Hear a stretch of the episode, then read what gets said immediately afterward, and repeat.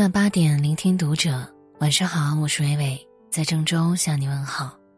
今晚要和你分享的文章名字叫做《胡歌消失七个月之后发了条微博：如果你没加，就别从别人嘴里认识我。》前几天，胡歌终于更新了一条附有生活照的微博，但看到微博内容之后，不少人傻眼了。因为这是一条他为游戏进行宣发的微博，于是有人评论：“哥，缺钱了吗？”尽管附上了粉丝们心心念念的照片，但依旧不能改变这是一条广告博的事实。长时间消失，上来就是一条广告博，这样的操作让部分粉丝觉得自己终究是错付了，于是出现了这样一条嘲讽胡歌缺钱的评论。可在被大家认为消失不营业的时间里，胡歌跑去青海捡垃圾，还参与了保护公路生态的活动，顶着烈日，穿着破旧耐磨的衣服，种下一棵棵树。都知道做公益是需要投入大量的人力与资金的，也许上一秒他赚了钱，下一秒就将它用在了公益上，所以胡歌接下广告赚取资金有何不可呢？不知道大家有没有注意？胡歌发布的直播时间正好是九月二十号，他三十八岁的生日。想必胡歌是希望借平台跟粉丝更好的沟通，加之游戏主题正是当下粉丝最爱的元素之一，所以才会定下当主播玩游戏的策划。胡歌的座右铭是“因无所住而生其心”，这是《金刚经》里的句子，意思是内心盘根错节的执意妄念。臆测越少，越能找回真我与自在心。人到中年，就会慢慢的明白，有好多事情我们都左右不了，譬如远到错综复杂的世事，扑朔迷离的生活，近到你无法控制的他人的眼目和口舌。但有一样，我们是可以掌控的，那就是自己的活法。识自本心，见自本性，成就自己的本来模样，活着。也可以获得大自在、大解脱。生而为人，你很遗憾。最新一季的脱口秀大会，不知道大家追了没有？被李诞高赞天才少女的李雪琴再次语出惊人，又炸场了。节目中，李雪琴说，她从北京回到老家铁岭时，受到很多质疑和攻击。她说：“我在北京的时候，他说北京不好，压力大。”我离开北京了，又说北京多好，机会多。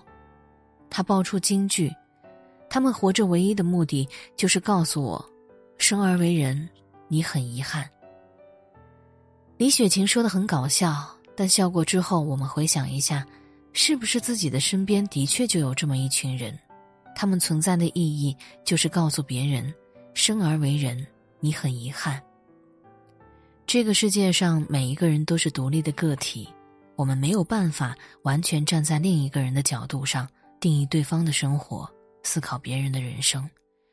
与其绞尽脑汁让他人按照自己的想法生活，不如给别人一片自由的空间，也给自己一个学习尊重他人意愿的机会。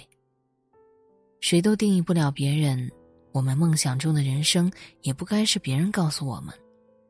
就像李雪琴说自己离开北京并不感到遗憾，因为她的梦想铁岭就能实现，她要的只是锅包肉、熏鸡架、铁锅炖大鹅。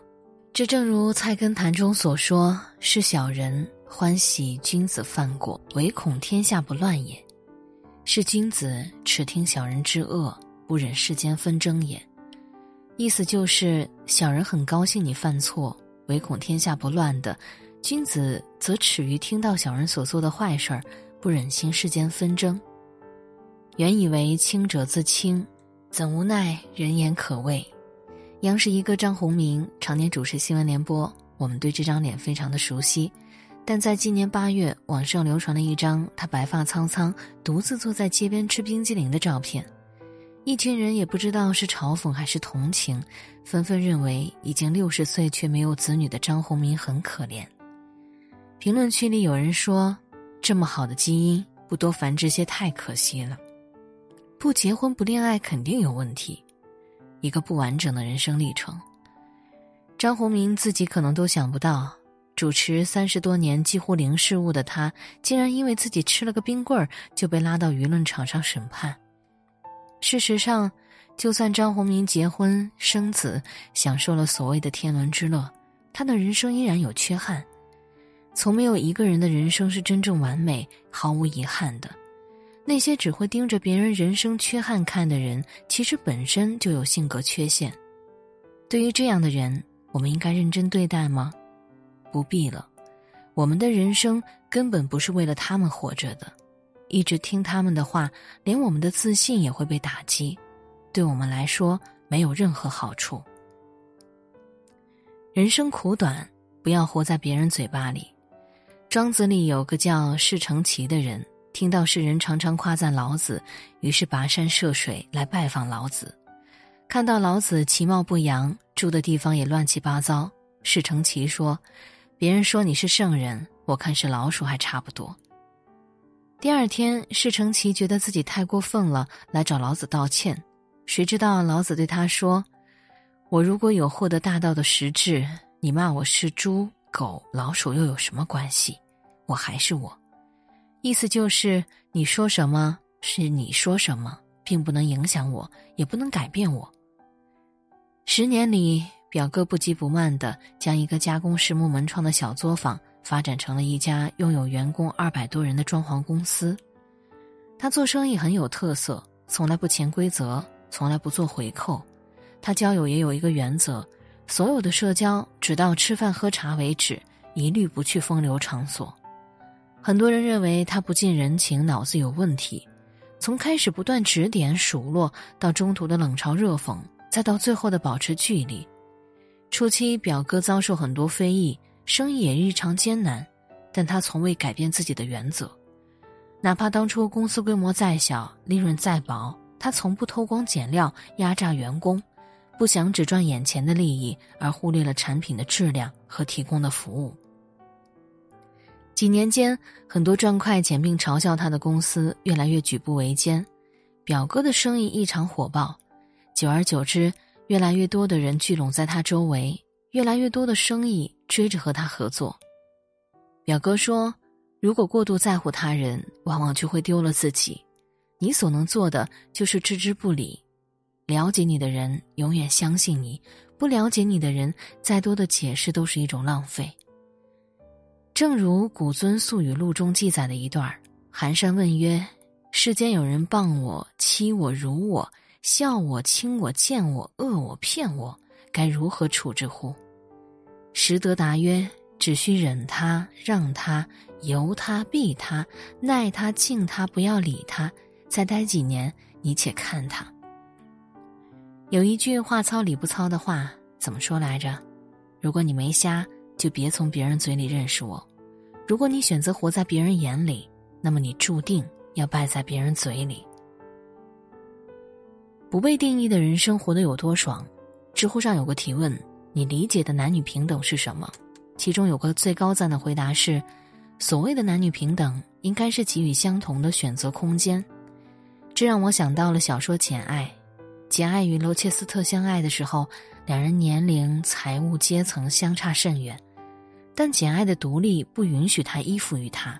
简爱还是以自己的方式追求与爱人心灵上的平等。我只求内心安宁，而不被应接不暇的恩惠压得透不过来气。你什么都不必给我，除了你的尊重。最后，简爱不仅赢得了罗切斯特的尊重，也实现了自我。所以说，人只有学会了自尊自爱，学会了独立，才会悦纳自己，深度挖掘自己的价值。这一路虽然艰辛，却特别值得一走。热播剧《三十而已》当中也有一句经典台词：“唯一不担心后路的方式，就是把前路走得更长。”我出生在东北农村，初中和高中都在距离村里几公里之外的镇上，每天天不亮就要骑车出发。到了高中，村里只有我一个人在坚持。慢慢的，质疑的声音越来越多：“一个女孩子读那么多书有什么用？”你爸常年在外打工，你妈身体不好，咋就不能为他们着想啊？都快十八了，再有几年结婚过安生日子不好吗？就这样，在大家好心好意的劝诫中，我成了一个不知父母辛苦的白眼狼、异类，就连我最亲的家人也认为我不懂事儿。高考时，因为爸爸坚持让我考中专，学一门手艺，早点挣钱，而我坚持读高中、考大学，我们大吵了一架，爸爸断供了，是奶奶借钱让我读完高中，顺利考上了大学。毕业后，我应聘到了一家报社，后来我感觉到了自己的瓶颈，而报社的效益越来越不好，我下决心考研。当时女儿已经两岁了，公婆看到我一门心思扎到书本中，又开始劝我。报社不是挺稳定的吗？家里不图你那点工资，都有孩子了还读什么书啊？能把孩子培养好了就行了。就这样，在他们的不满中，我考上了梦想中的东北师大传播学专业。我换了单位，选择了自己喜欢的工作。不被他人定义所困住，才能获得更多的自由。去掉了束缚的枷锁，一路走的脚下生风，笃定坚韧。曾经有人采访李宇春：“你觉得女孩什么时候最美？”她淡淡的说：“大概是不被定义的时候吧。不接受定义的人，路只会越走越宽，而沿途的风景自然是美不胜收的。这世上有千千万万不同的人，也便有了千千万万不同的美。无论是谁，无论男女，无论以何种身份，自信的闪耀出自己的光芒，你本来的样子就最美。”人生苦短，不要活在别人的嘴里。读完作者张女子的文字，其实伟伟也是感同身受的。二零一六年底，我结婚了；二零一七年五月份，我收到了中国传媒大学的录取通知书。但与此同时，我怀孕了。这个时候，我的先生给了我莫大的支持，他陪着我，带着肚子里的宝宝，去到北京。我们在学校旁边租了一个十平方米的小屋，每天他在小屋里给我做饭。二零一八年，我的宝宝顺利降生了，出了月子，我又赶回北京上学。孩子都是我的爸爸妈妈、我老公在帮着带，在这儿要特别感谢他们。每周我会把我存的母乳背回来，就这样，坚持到了毕业。毕业典礼上，我们一家三口。笑得特别灿烂，也许这就是家人支持的意义吧。所有的岁月静好，其实背后都有家人的支持，很感谢他们，也希望我们都能遇到这样的人。我是伟伟，我站在原地，等你回来。